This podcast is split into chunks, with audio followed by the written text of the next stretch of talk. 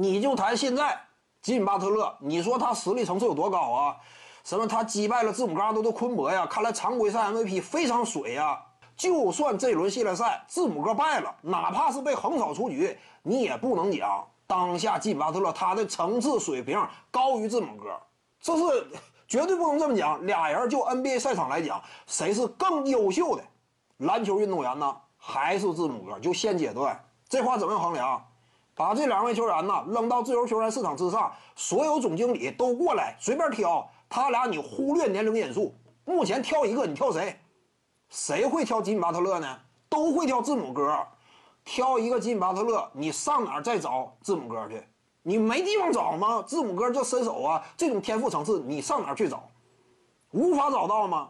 但是呢，你手里只要握着一个字母哥、巴特勒这样的，你不没有那么难滑了。这是现实的吧？你说他俩现在级别谁高啊？仍然是字母哥更高，球星层次、赛场上真实的综合影响力仍然是字母哥更高。看没看到对面热火队啊？基本上整个防线架构完全是以字母哥打法特点，哎，去进行针对这种这个防守压力嘛。当然，字母哥表现不佳归表现不佳，但是不佳，字母哥就算说这轮系列赛败了，他的实力层次、球星定位仍然是远高于吉米巴特勒。这话夸张吗？当年呢，你看没看到零七年勇士队？拜伦·戴维斯率领之下，再配合上武圣·杰克逊，把诺维斯基新科 MVP 首轮踢出局。那你能说诺维斯基啊，他整体球星层次啊，各个方面能力啊，不如杰克逊吗？不如大胡子拜伦·戴维斯吗？你是不能这么讲的。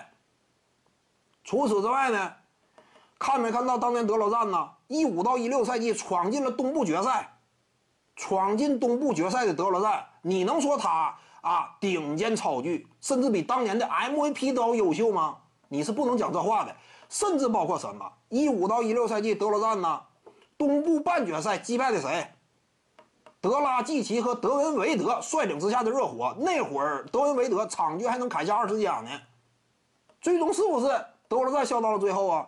那意思德罗赞比维德还要强啊？你是不能这么讲的。一组系列赛而已。蒂姆·邓肯、科比·布莱恩特。所有这些闪耀的名字，都曾经在系列赛当中铩羽而归，败北告终。但你不能说在那些系列赛当中击败他们的对手，整体层次都高于他们，是不是呢？这只是一组系列赛，特定的时间点呢，我特定的身手状态没打出好的表现，但是未来仍然可期。这是字母哥吗？就就这么简单道理。什么 MVP 呀，啊，败了一组系列赛都水货无比呀。拿任何奖项的球员，他也不可能整个职业生涯每一轮他都赢，这是不现实的。包括当年迈克尔乔丹拿过 MVP、拿过总冠军之后，一五年是不是输了？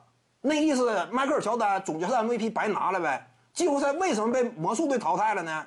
奥尼尔历史地位在迈克尔乔丹之上啊，层次在乔丹之上，能这么讲吗？就算说这组系列赛败了，字母哥他的球星层次、联盟当中的影响力。他在赛场之上施加的这样一种综合的能量，仍然高于巴特勒。这话有什么可质疑的呢？赢一组系列赛如何呀？你要说以这个做定论的话，那乱了套了。